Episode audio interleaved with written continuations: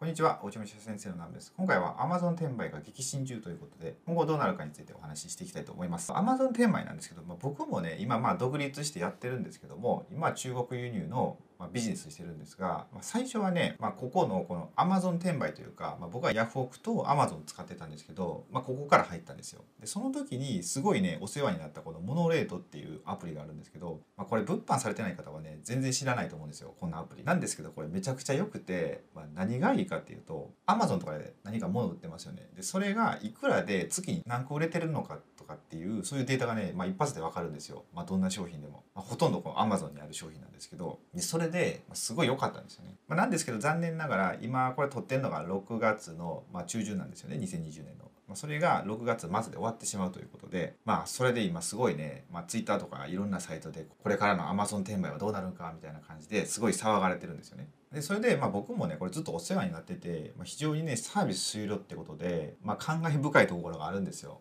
でそれとまあ、これからこう物販ビジネスとか、まあ、背取りとかをしようっていう方って、まあ、どうしようってなってると思うんですよね。まあ、そういう方のために何かお役に立てるかなと思って、まあ、僕なりの考えですね。ちょっとお話ししていこうかなと思います。で一応今回お話しさせていただくのが代用サービスですね。このモノレートに代わる違うアプリとか、まあ、あと今後どうなっていくかですね。それとあとこの件から学ぶ教訓みたいなところですよね。このビジネス全般で、まあ、こういうところをお話ししていく予定でであとこうすごい今転売ヤーってめっちゃイメージ悪いと思うんですよ。ここに転売ヤーの問題って書いてあるんですけど。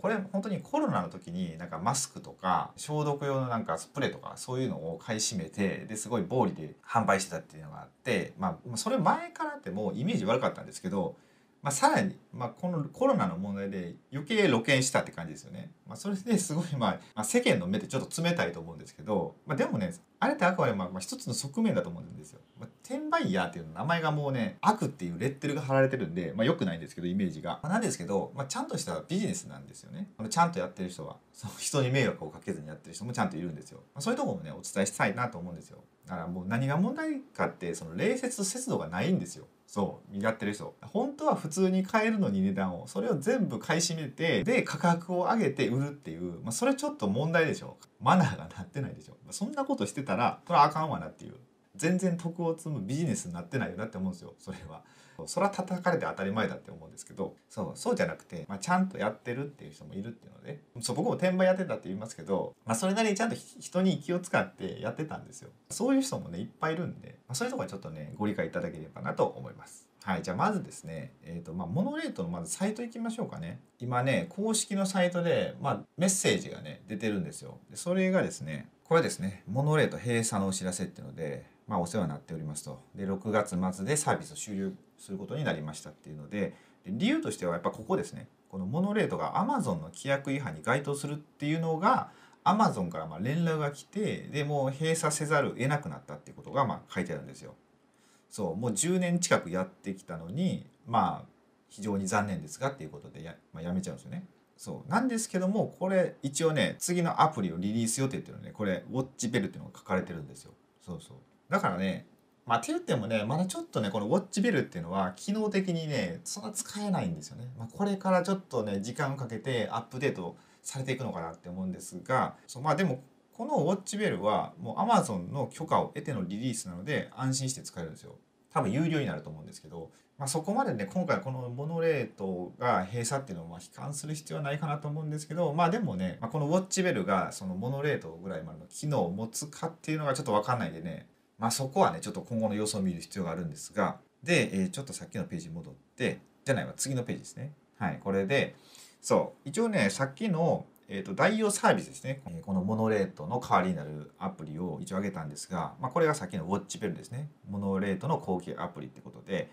まあ、これが一番いいんですけどまだ機能面がいまいちってとこでであとこのキーパーですよね。キーパーがね僕まあ一応前使ってたんですけどこれがね有料だったらまあ今のところ使えるんですよ。そうあとねセラースプライトとか、まあ、これはねちょっとこれから商品を開発していく人用なんで、まあ、初心者の方にはちょっと違うかなって思うんですよ。そうこのキーパーはね、えっと、お金かかるんですよ。有料で。確かね月額が2000円未満ぐらいで。なんかユーロかドルかのなんかの決済だったんでちょっとちゃんとした日本円は分かんないんですけど、まあ、2000円未満ですね。であとこのセラースプライトは1万円ぐらいですかね。大体。で、えー、とあとこの下のデルタトレーサーっていうのは、まあ、これね僕使ったことないんで分かんないんですけど、まあ、これもね、まあ、終了予定なんですよ。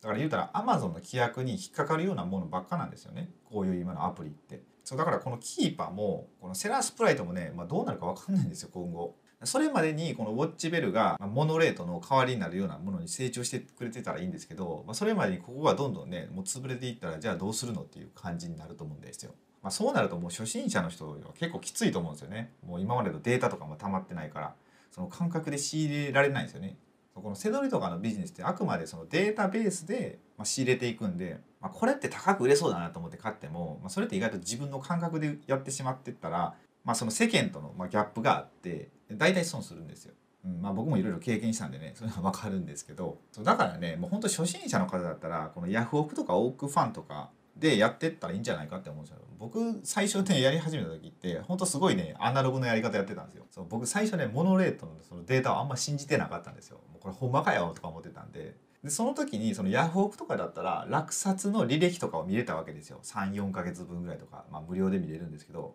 普通にヤフオクをされてたら。そういうのって、まあ、確実じゃないですか。これ売れてるなっていうので。だから何か仕入れる時にそうやってあこれっていくらで売れてるんだっていうのがまあ分かってでそれで僕はずっと仕入れてたんですよね。そうそう。あとそのオークファンとかも同じなんですよ。オークファンもその履歴が見えるんでそれでいくらぐらいで大体相場っていうのが分かるんでそれで仕入れてえ売っていくみたいな感じで、まあ、メルカリも同じような感じですよね。いくらで売れてるかとかっていうのが見れるんで、まあ、そうやって初心者の頃はまあその物の流れですよね。あと価格とかその相場っていうのを勉強するっていう意味でそういうとこからまあ始めたらいいんじゃないかって思うんですよ。うん、だからそのいきなり何十万円も儲けようとか、まあ、そんな風に考えずに、まあ、もしかしたらその自分が得意ななんかめっちゃマニアックな趣味とかがあってそれでうまいことこういろんな仕入れができて販売できたらすごいね稼げると思うんですけど、まあ、そういうのもなかなかめったにないと思うんで、まあ、最初はね、まあ、数百円とか数千円とかね利益が出るぐらいのものをしてってだんだんこのビジネスの感覚をま学んでいくみたいな、まあ、肌に染み込ませていくみたいなそんな感じでいいんじゃないかって思います。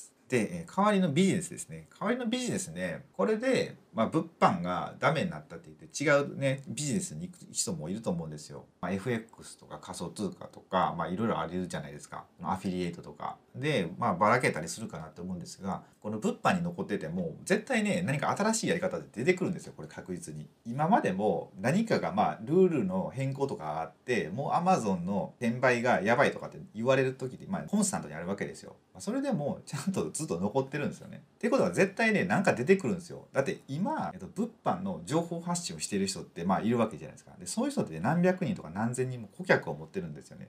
でその人たちが離れていかないように絶対新しいね何かサービスとか物販のやり方を生み出すんですよ100%。そうだからねちょっと待ってたらその物販の中でも新しいやり方っていうのが出てくるんで、まあ、またね教えてもらえると思いますよ。そうだからそうやって情報を発信してる側も、まあ、そういう商売なんでね、まあ、そのサービスがいいかどうかは分かんないですけどね、まあ、でもねほんと副業とか何か起業する時にその物販から始めるって本当一番いいと思うんですよね。分かりやすいし。その物の価値がゼロになることはないじゃないですか。FX とかだとその僕まあちょっと FX やってたんで分かるんですけど、まあ、例えば、まあ、暴落するとしますよね。でそしたらもう強制的に退場させられる時あるんですよ。そういうことはないんですよね物販だと。いくら物の値段が下がったとしてもゼロにはならないと。配送中に、まあ、ボコボコになったとかだったら分かんないですけど、まあ、それでもねその配送会社がその保証してくれるんでゼロにはならないんですよ。だからね一番ね始めやすいビジネスなんだって思うんですよね僕は。そうでもまあ人の迷惑にならないようにっていうのはまあ前提としてですけどね。であとこの下のこれ依存しすぎないですよね。そうこれ依存がすごい問題だと思うんですよね。だ結構ねそのアマゾン転売とかってそのモノレートがありきだったんですよほとんど。違うアプリを使ってて仕入れしてる人もまあいるんですけど、まあ、ほとんどの人はこのモノレートだったんですよね。そうだからモノレートが閉鎖ってなったら、まあ、すごいざわついてるんですよ、まあ、どよめいてるんですよ。もうみんなあもう終わったみたいな。もうやめようみたいな感じになってるんで。それって結局依存しすぎじゃないですか。